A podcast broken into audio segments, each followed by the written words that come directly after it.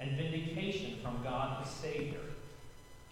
Such is the generation of those who seek him, who seek your face, O God of Jacob. Lift your heads, O ye gates. Be lifted up, you ancient doors, that the King of glory may come in. But who is this King of glory? The Lord, strong and mighty. The Lord. Lift up your heads, O you gates. Lift them up, you ancient doors, that the King of glory may come in. Who is he? This King of glory? The Lord Almighty. He is the King of glory. This is the word of God for the people of God.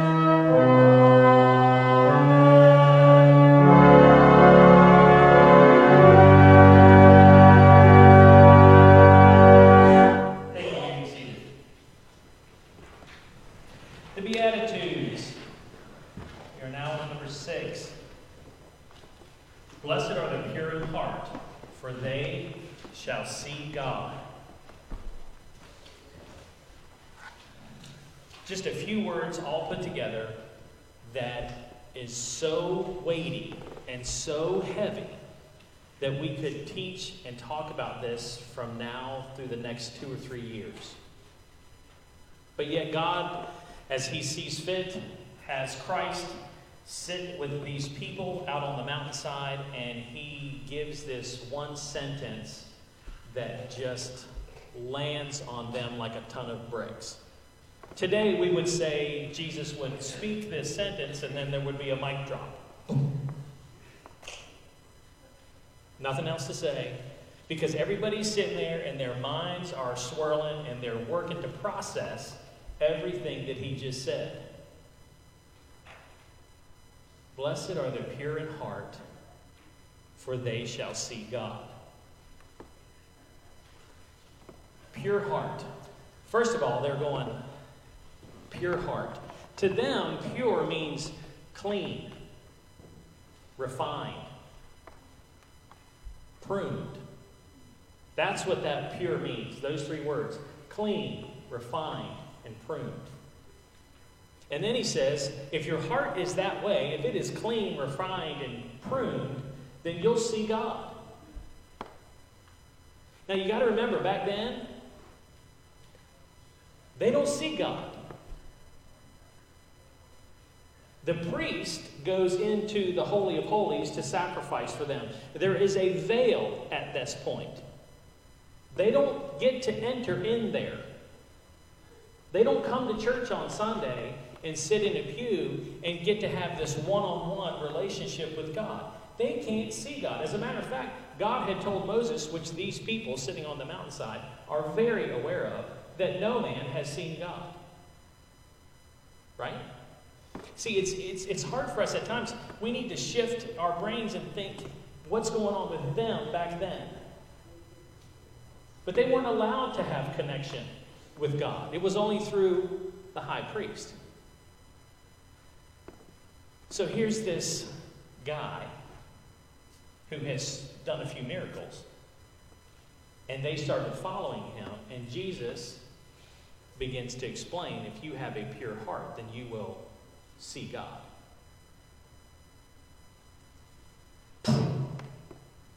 They're like, What are you talking about? How does that happen? Well, remember, before Jesus started all this, this Sermon on the Mount, he had talked to them that the kingdom of heaven was at hand. And what did they need to do? Repent. So, right there is a shift of heart.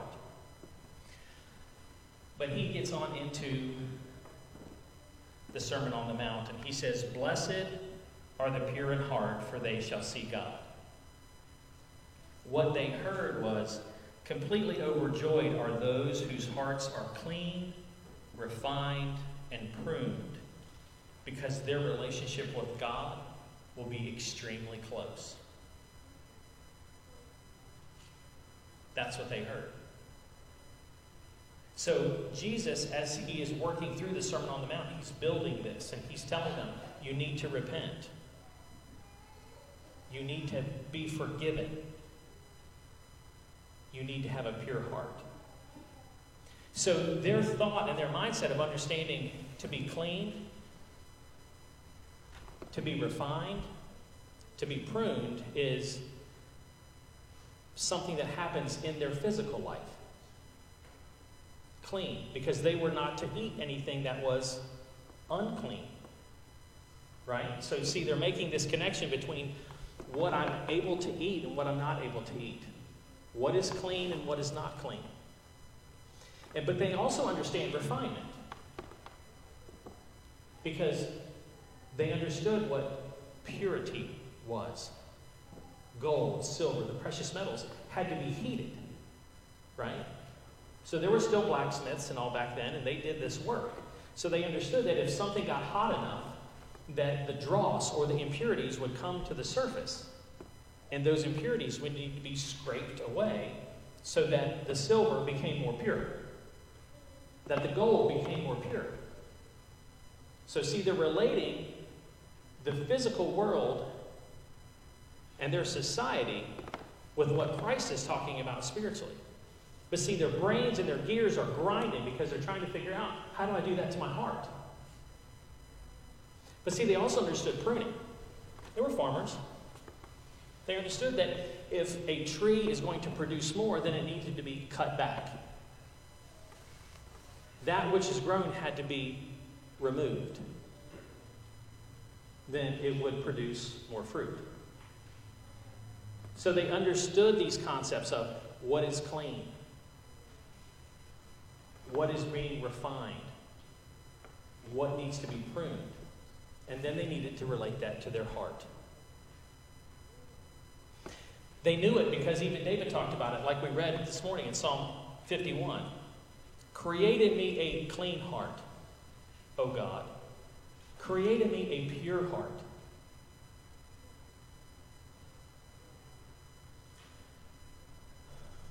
A pure heart does not mean a perfect heart. Okay? A pure heart is not a perfect heart. Because, see, we get, and I say we, as Christians and society as a whole, the, the outside world even looks at us and say, well, you need to be perfect. You're a Christian, you should be perfect. And then we buy into that and go, you know what, I need to be perfect before I can come to God.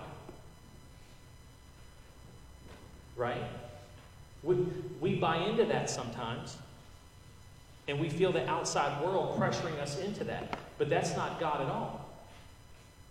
God is like, I know who you are. I know what you've done. I don't care. I love you enough. Come to me. And I will make you whole. See, if it was up to us and we were able to make ourselves whole, then we don't need God because I can do it on my own. And that's not it at all. This is an open invitation of Jesus, even to these people, to say, Your pure heart is something that I handle. And then you will see me. You see, the first way to have a pure heart is to ask. I cannot make my heart pure. And if I can't make my heart pure, I certainly cannot make yours pure. But God can make our heart pure. David proves that to us. Create in me, O God, a clean heart. Because I can't do it. We know that David had his failures. But you can do it, God. So you, God, create in me a clean heart so that I can have a close relationship with you. Create in me a pure heart. In 1 John chapter 5. 1 John chapter 5, verses uh, 14 and 15. Let me read those for you. so, for us to have a pure heart, we're asking God to, to do this for us, right? That, that's the point that I'm making right now. We're asking God to do that for us. Listen to what John writes. This is the confidence that we have in approaching God that if we ask anything according to His will, He hears us. And if we know that He hears us, whatever we ask, we know that we have what we asked of Him. If we ask anything according to God's will, then He hears us. And since we know that He hears us, we will have what we have asked for. That might not be a 2020 Cadillac. I'm just saying. What it is, though, would not a good father want his child to have a pure heart so that their relationship can be strengthened and deepened? Yes or no? Yes. So we know that if we ask God for a clean heart, that He hears us and He will answer us. So that's one of the things that we don't have to go, okay, I'm going to pray this prayer, and um, I don't know if this is your will or not, God. You know it is. You know that it is. So for us to move forward in having a clean, a refined, a pruned heart, then first, ask the Lord. Ask Him. And He will hear you. And He will answer you. So it's one of those things that when we step into that to ask a question, sometimes we can even jokingly go, Do you know what you're really asking for? Because it can be quite a journey and a very good one.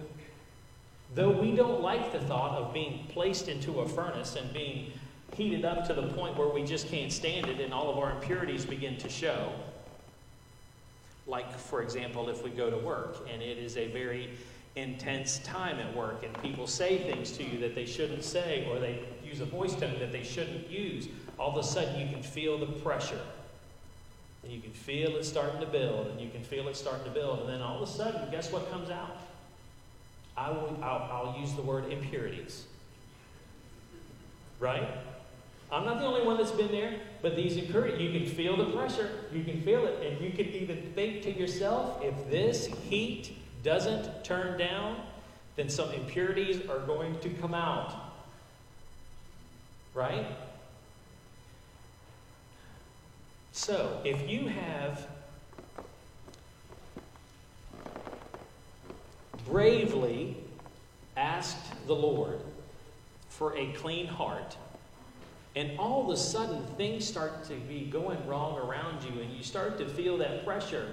And man, it's heating up in here and it's getting a little hot. I'm thinking I'm going to explode and I'm going to just let some impurities fly. What God is doing is He is answering your request. Because He is showing you the impurities of your heart.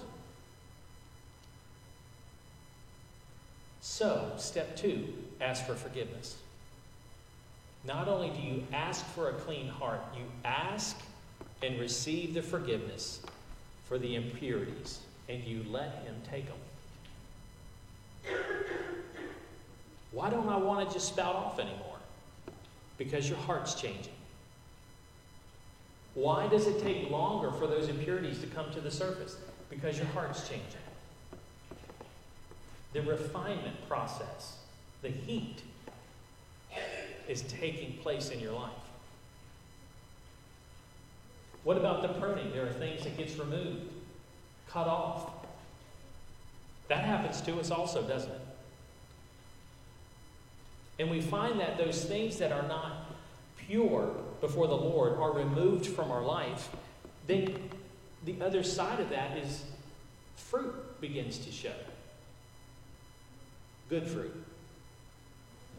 fruit that other people want to feed off of. Because we know that because in our own life, we see others who have fruit, and guess what we want to do? We want to spend time with them. I enjoy hanging out with Steve. Steve's got some wonderful qualities that he has allowed God to develop in his life. I appreciate that. And I want to be around that. Do you guys know what I'm talking about? There are people in our lives that we see God in their life, and we see what God has produced in their life, and you know what? We want to be a part of that. We want to be close to that. We want to become that. So, first, pure heart, ask for it. Second, ask for forgiveness and move on. Third,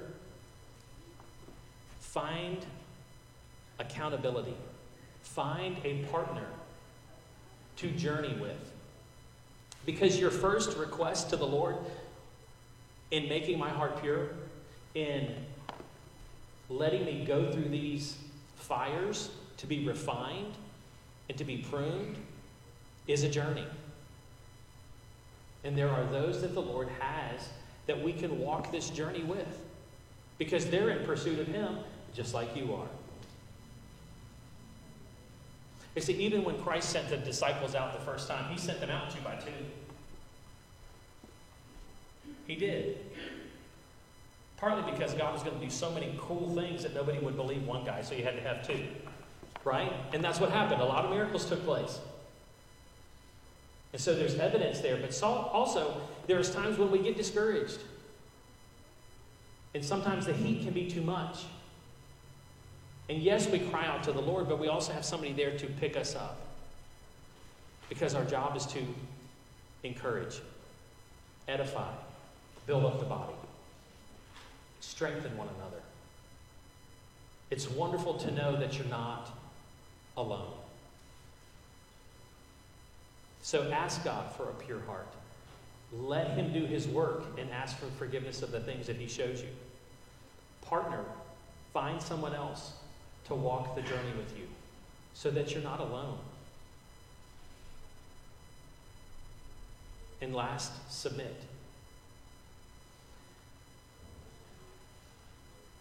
Getting pruned is not easy, right? Being stuffed into a furnace, not easy. Gets a little hot in here, not easy. But surrender to the process. Submit to what the Lord is doing in your life. Because what you see is not the final step, it's the beginning of Him being glorified through you so that others are reached by what they see in you. Are we going to make mistakes along the way? Yeah. A pure heart is not perfect. A pure heart is not perfect. As a matter of fact, you would be shocked at how many people are actually reached when you mess up and you handle that mess up correctly.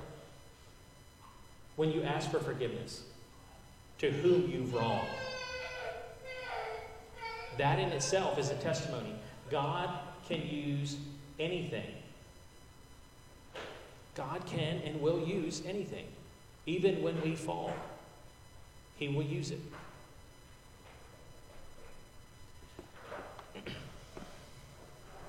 Blessed are those who have a pure heart, for they will see God. I was reminded of some of my old friends back in Virginia. It's funny. The house that we moved into, I can look at my back window and I can see West Virginia. There's a buddy of mine that I went to high school with. He's from West Virginia. Die-hard West Virginia fan. And for some reason, every time I look out my back window and I see West Virginia, I think of him. So I sent him a note this weekend. Haven't talked to him in over a year. But I fondly remember Jimmy Kaufman. Fondly remember Jimmy Kaufman. And you know what? My response, my, my communication to him was hey man, next time you're up to see your parents, let me know. I'd love to see you. Does anybody else have a friend like that? Somebody that you'd like to see? There's a fondness in your heart that you want to see them again, that you want to restore or to have that relationship, that you want to reminisce and talk about how close and how deep your relationship is. Blessed are the pure in heart, for they shall see God. Maybe it's been a family member you haven't seen for a while. The holidays are coming up, they're going to come into town. How excited do you get to be able to see them and spend time with them? It's that level of seeing that Jesus is talking about here in our relationship with God. It's that strong of a connection that you can't wait to spend time with Him, that you want to see Him, that you want to be a part of His world and what He's doing and connect with Him and stay connected with Him, to see Him. See, oftentimes, church, we don't think about God at that level. To see Him, to be with Him, just to spend time with Him to set your alarm and get up in the morning just so you can sit in His presence.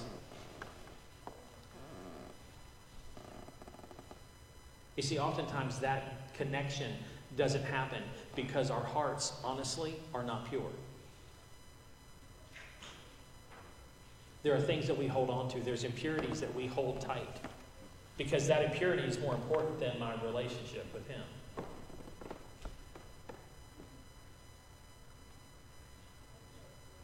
And that's not right. And that's not right. So there are things in our life when the heat gets turned up that our impurities come to the surface and we recognize them and we see them. And you know what we do? We hold on to them. We hold them. And what that does is it keeps a distance in our relationship with God that we don't even realize. You see, because we've had people in the past where there may be friends that we are looking forward to seeing, there are other friends that we know that we don't want to see.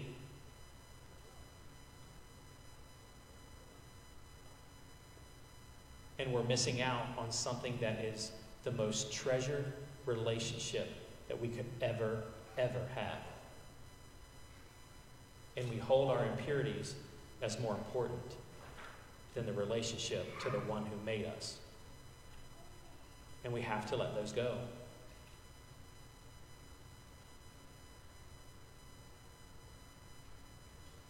Even though that phrase, we have to let those go, it's like it's our job. The only thing we have to do is surrender it to Him.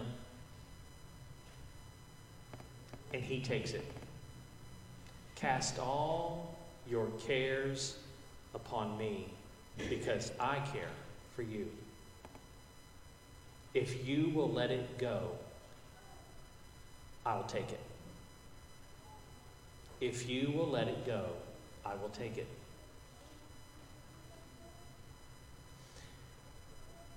Church, we can trust Him to do that. We can trust God to take those impurities from our life and allow our relationship with Him to deepen further than you would ever, ever imagine. Let them go. Allow yourself to walk through the fire. Allow yourself to be pressed. Allow yourself to be pruned and cleaned. I'm telling you, you will not regret it. You will not regret it. Blessed, overly joyful are those who are pure in heart for they will see God. For they will see God. Overly joyful. And as we let these things go, you'll see that. You'll experience that joy. You'll experience it. This, again, is yet a promise that we've been given. A promise that we've been given. Let's pray. Father, Lord God, I thank you for the day that you have given us to hear your word, to understand your teaching, Father, to go beyond where we are. Father, I ask you to lead us, guide us, strengthen us to submit and surrender the things that are pure, so that our hearts will be pure and that our relationship with you will deepen.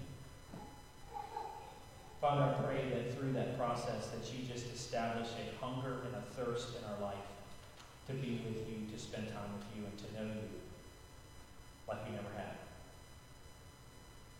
Father, thank you for loving us, for caring so deeply for each one of us. Father, for rescuing us, giving us opportunities to be redeemed, God, to be restored, and to be renewed. Father, we love you and we worship you. In Jesus' name, amen.